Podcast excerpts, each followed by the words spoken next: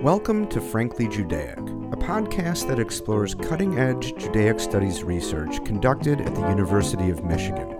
I'm your host, Jeremy Shere.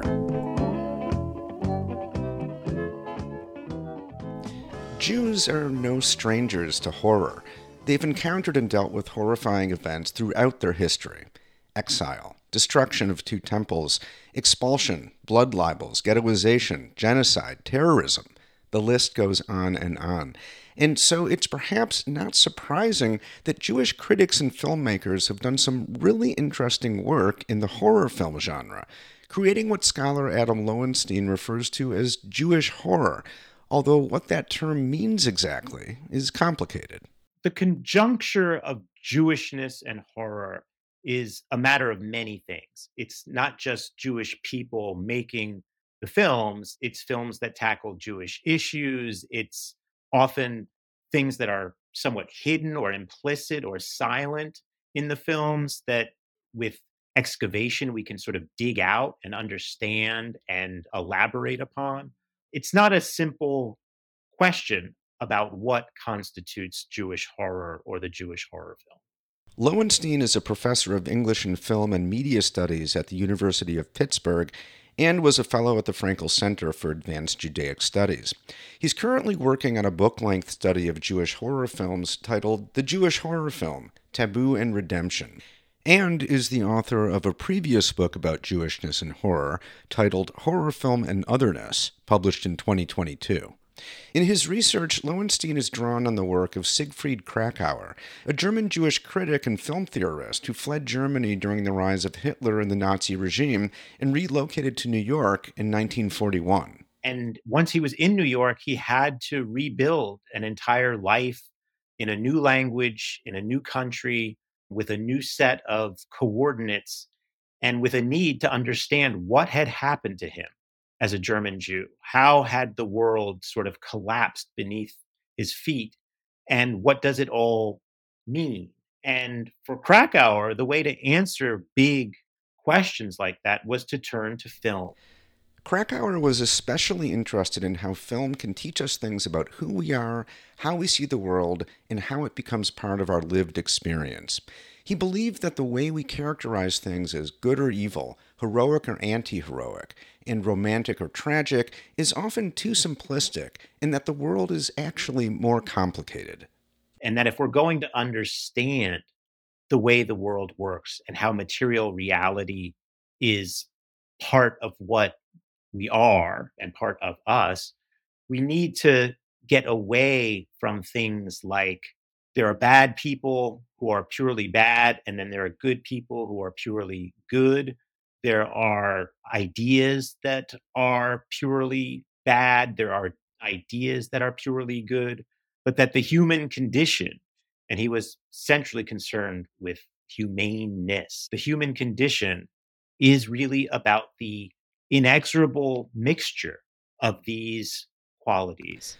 Lowenstein describes his current book project as a sort of provocation. Building on Kracauer's ideas, he aims to push the boundaries of what the category Jewish horror film means and why it matters. These are films that may well not have something explicit in its Jewish look or its Jewish subject. And it may well be Jews who are understanding certain things going on in the film, but not necessarily making the things that are in the film. So, Jewish horror film is really a formulation where each of the three terms matter Jewish horror film. And I'm really interested in the possible connections between those terms rather than defining in a rigid way, okay, this is a Jewish horror film, so it goes in basket A this is uh, a horror film that doesn't count as Jewish, so this goes in basket B. Or this is not a horror film at all, so this goes in basket C. In what follows, we'll trace the origins of the Jewish horror film and look at some of the most interesting filmmakers who've helped shape the genre and who are still continuing to explore connections between Jewishness and horror in films today.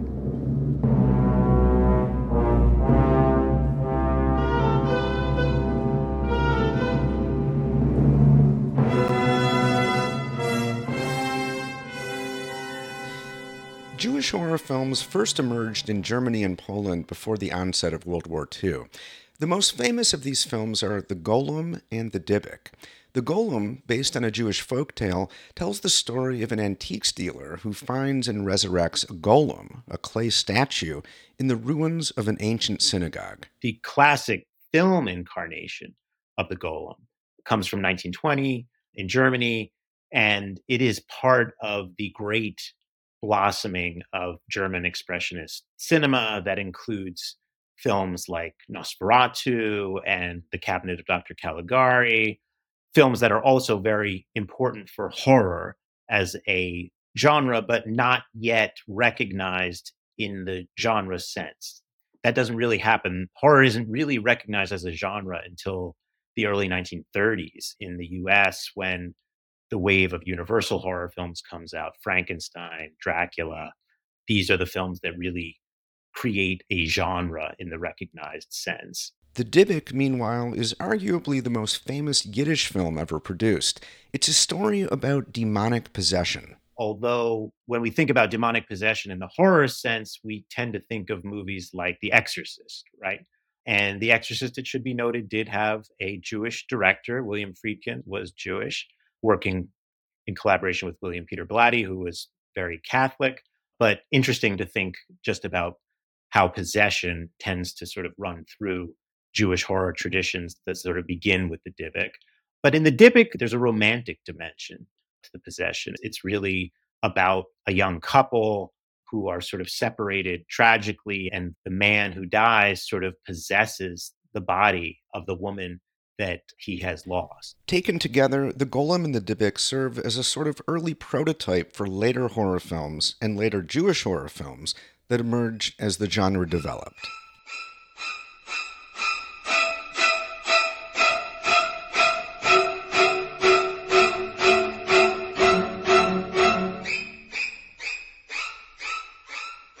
You probably don't think about Alfred Hitchcock's Psycho, one of the most iconic horror films of all time, as a Jewish horror film. But Hitchcock did base the film on the novel Psycho by Jewish writer and humorist Robert Bloch. Robert Bloch was very much part of a Jewish comedic moment that we now associate with the Borscht Belt.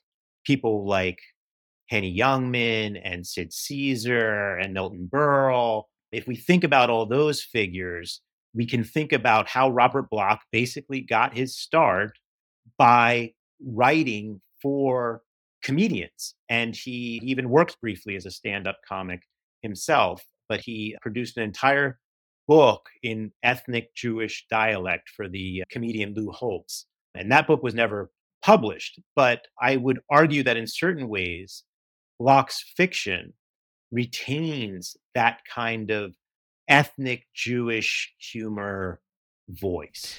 Now, Bloch's novel about the psychopath Norman Bates and his obsession with slash possession by his mother may not seem particularly funny on the surface, but from a certain point of view, it reads like a sort of nightmare version of the stereotypes of the Jewish mother that were very popular during the late 1950s when the novel came out. Like, what could be a more horrific incarnation of the stereotypically possessive Jewish mother than a Jewish mother who invades the actual mind of her son and causes that son to dress up like her and speak in her voice and do her bidding.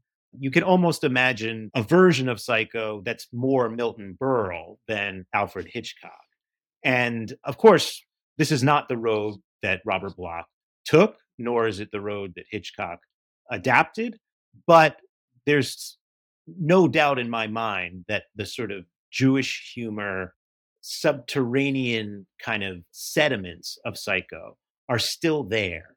And I think mm. it's a reason why the film is even more horrific than we understood and more humorous than we ever understood. As for Hitchcock, he was familiar with Bloch's work and adapted one of Bloch's stories for his TV show, Alfred Hitchcock Presents. But even more significantly, in 1945, Hitchcock was involved with editing footage taken by British and American soldiers at liberated concentration camps. Hitchcock's task was to assemble the footage into a format that could be used to re educate Germans and make them aware of the horrors of the Holocaust. It's very clear that this experience touched him in a very deep way. And the reports that we have about how he reacted to this footage was that he was very much like most people who are working on this project, traumatized. So I think one thing I'm trying to suggest is that, especially in a film that is as invested in the horrific as Psycho, we're getting to see the aftermath of Hitchcock's encounter with that Holocaust footage. That plays out most prominently, Lowenstein says, in the film's depiction of dehumanization and senseless murder.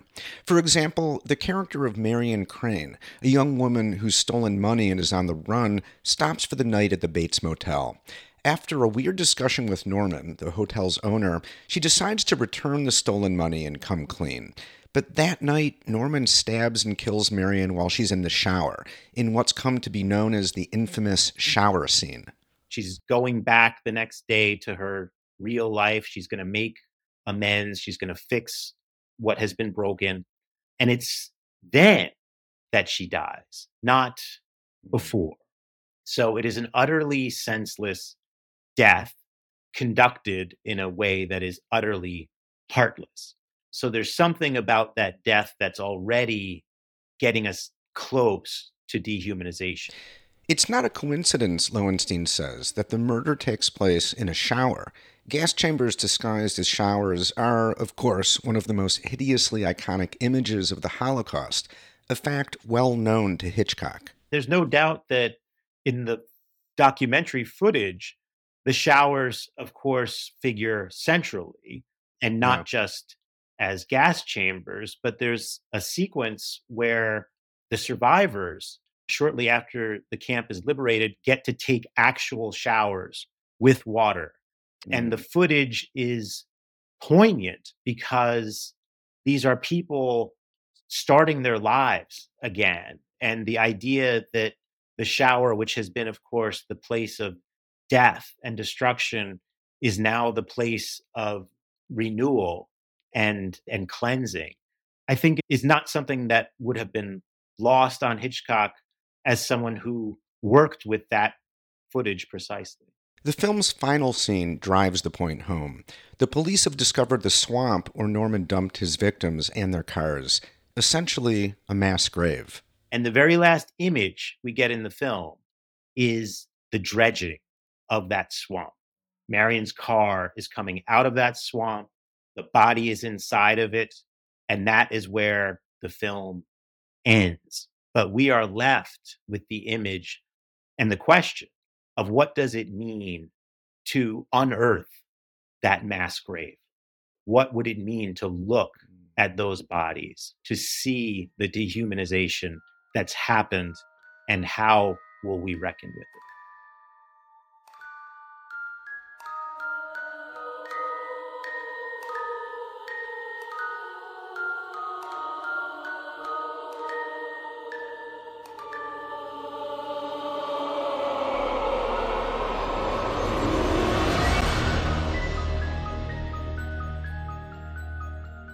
Even if you're a fan of horror films, you've probably never heard of Sam Fuller. He was, Lowenstein says, a filmmaker's filmmaker who worked on the margins of Hollywood and often independently, and so never became a household name. But Fuller's output was prolific and diverse, and he directed several films that deal with racism and anti Semitism that are considered classics by critics and other filmmakers. As it did for Hitchcock, the Holocaust had a major impact on Fuller's sensibility. During World War II, he was part of a regiment that liberated the Falkenau concentration camp at the end of the war. Using a camera his mother had sent to him, Fuller documented what he saw, and as an American Jew, the experience stayed with him throughout his later career. Now, Fuller never made a horror film in the strict genre sense, but his films were extremely visceral and hard hitting, especially movies like The Crimson Kimono from 1959, Shock Corridor from 1963, and China Gate from 1975, which dealt with racism and dehumanization. One of the ways that his punches landed so hard and so true is that he really brought what is to my mind a very Jewish American sensibility to issues of racism and anti Semitism. He really felt deeply the injustice of these poisons on the social body. And as a Jew, he knew firsthand how unfairly this sort of hatred can manifest itself. So it's not surprising in certain ways that his investment in racism in movies like China Gate and Crimson Kimono and Shock Corridor, films that have either Chinese or Japanese or Black protagonists, really highlight how the central characters in the film suffer because other people do not see them as fully human. It's in Fuller's 1980 film, The Big Red One, Lowenstein says, that he most directly confronts anti Semitism. The movie takes place mostly during World War II, following the 1st Infantry Division, nicknamed the Big Red One, of which Fuller was a member. At the film's end, the division liberates the Falkenau concentration camp, mirroring Fuller's real life experience. Here he is, as a Jewish American veteran, making his autobiographical film in Israel that the Big Red One really does take on, in quite personal ways, Fuller's experience as a Jew and a soldier and an American. And some of the most harrowing sequences in the film have to do with Jewish identity facing the horrors of the Holocaust and firsthand and, and what that means and how that feels. And Fuller is able to convey that to an audience in, again, his signature visceral gut punch way.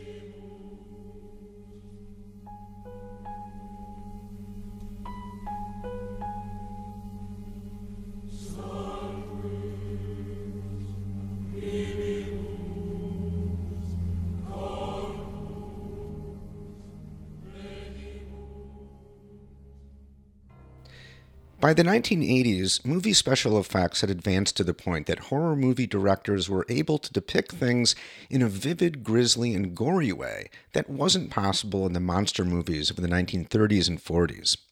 One of the most memorable films of the period was The Fly, directed by the Canadian Jewish filmmaker David Cronenberg and starring Jeff Goldblum. The Fly tells the story of a Nebuchadnezzar, obviously Jewish scientist, played by Goldblum, who invents a device that can transport matter from one point to another.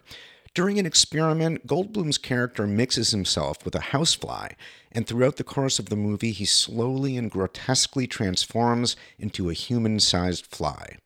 Now, at first glance, there's nothing particularly Jewish about The Fly. It isn't in any way explicitly about Jewishness or the Holocaust or anything seemingly related to Judaism. True, Cronenberg is on record saying that the film is his take on Franz Kafka's famous story, The Metamorphosis, about a man who transforms into an insect. And Kafka is seen today as a quintessentially Jewish writer, but still.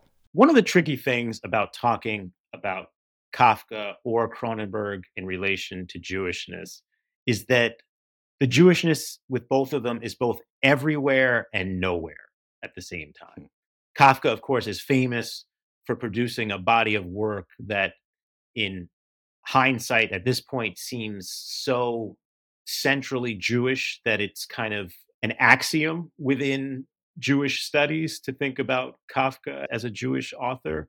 But at the same time, this is a body of work that doesn't mention Jews or Jewishness explicitly, hardly ever. So, what do we do with that? For Lowenstein, the Jewish element in both The Fly and The Metamorphosis lies in how the main characters in both stories are dehumanized.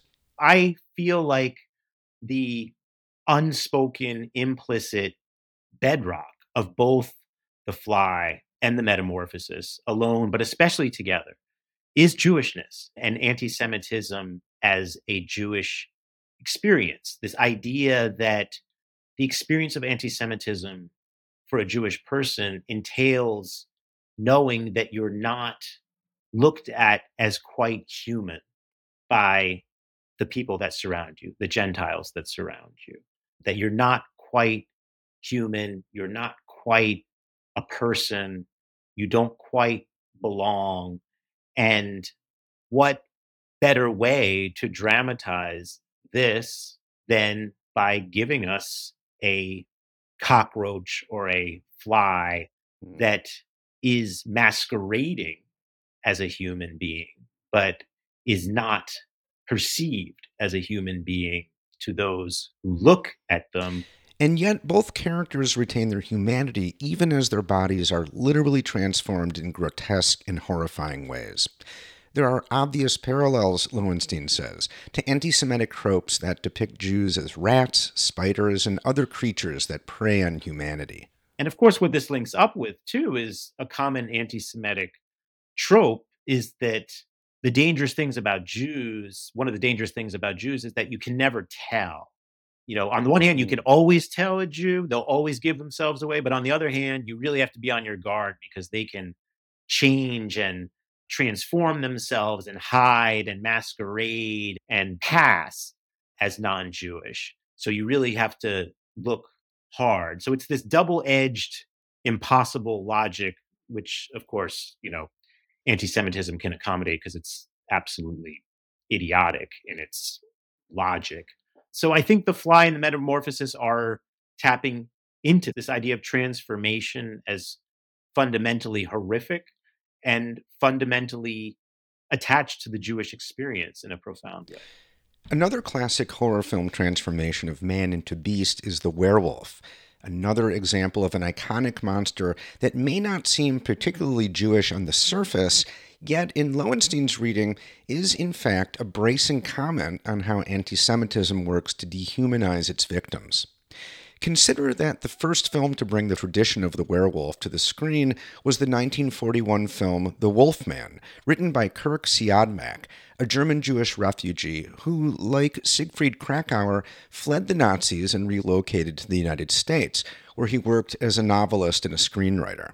Siodmak's script for The Wolfman has a distinctly Jewish sensibility, Lowenstein says, although in a coded manner. Because there's nothing in the movie that that is explicitly Jewish. I mean, the main character is an American returning to the UK after many years away. So he's sort of a fish out of water. And there's so many moments that sort of code that fish out of water in ways that are screaming out Jewish without saying Jewish at all.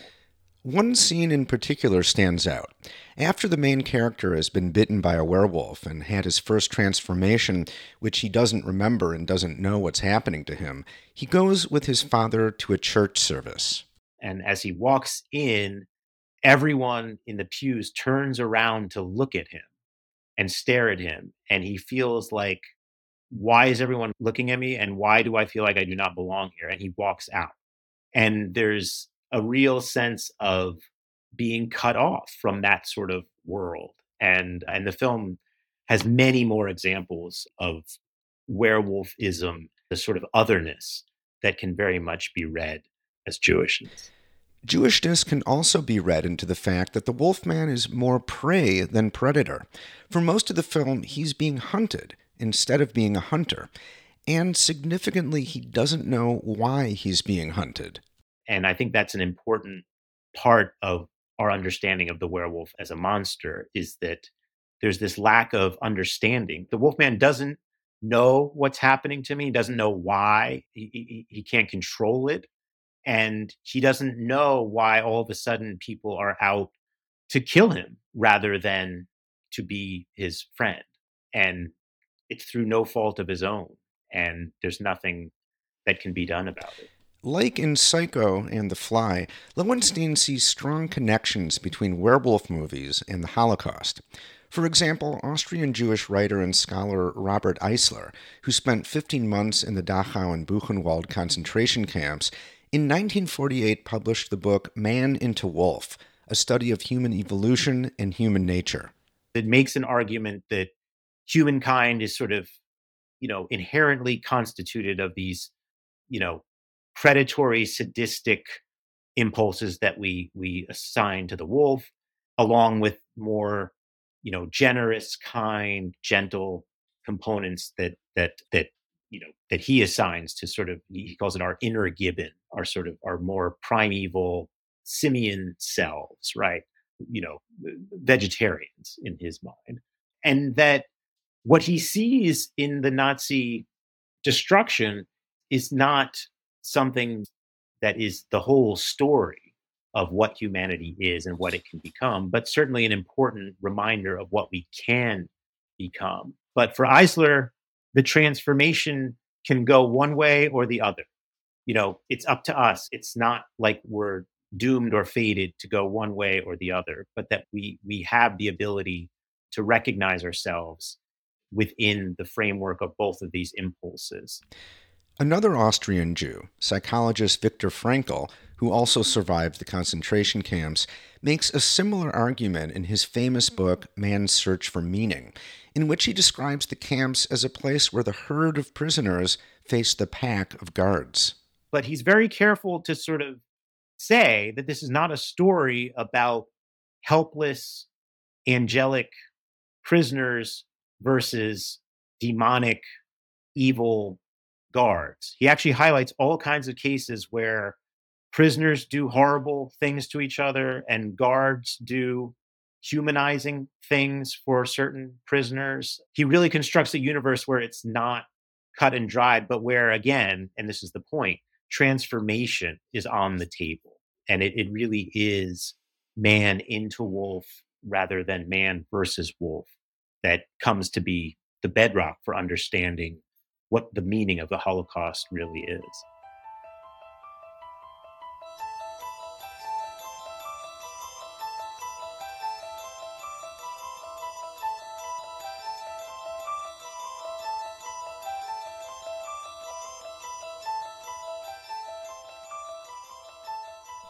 Now, it wouldn't make much sense to produce an episode about Jewish horror films without talking about Steven Spielberg, arguably the most openly and explicitly Jewish director among the filmmakers we've been discussing so far.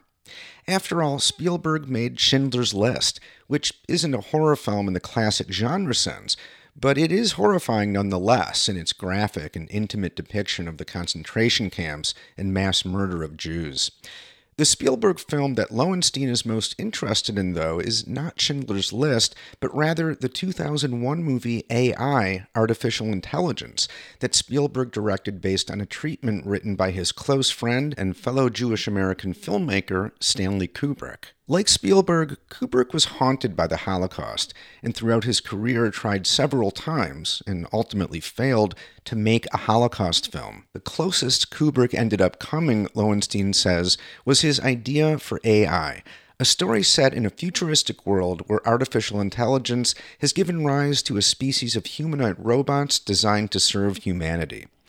The robots, though, are not merely human like, but have achieved consciousness and are self aware, and are very much aware of their status as disposable and even hated and often persecuted. I think what we do get is something that really does place front and center the question of what is it to be human?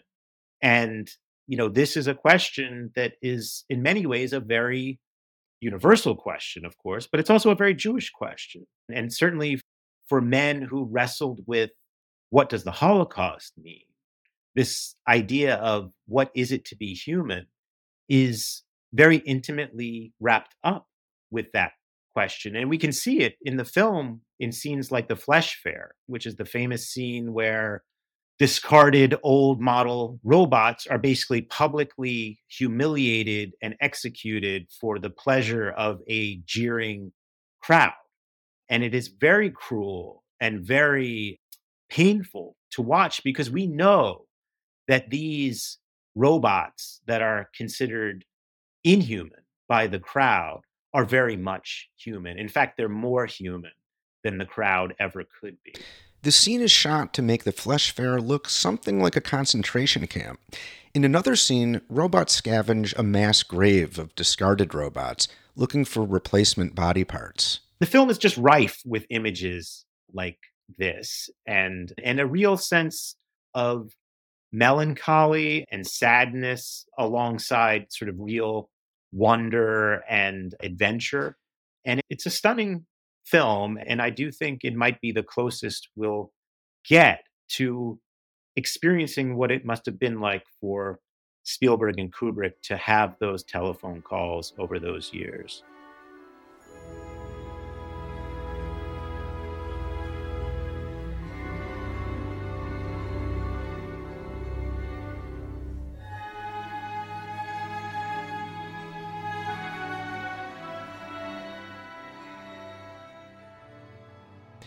Today, Jewish horror films are alive and well, with Jewish filmmakers such as American Jews Ari Aster, Eli Roth, and Keith Thomas, Danish Jewish director Gabriel Bier Gislason, and Israeli filmmakers Aharon Keshales and Navot Papushado taking the genre in all sorts of new and provocative directions.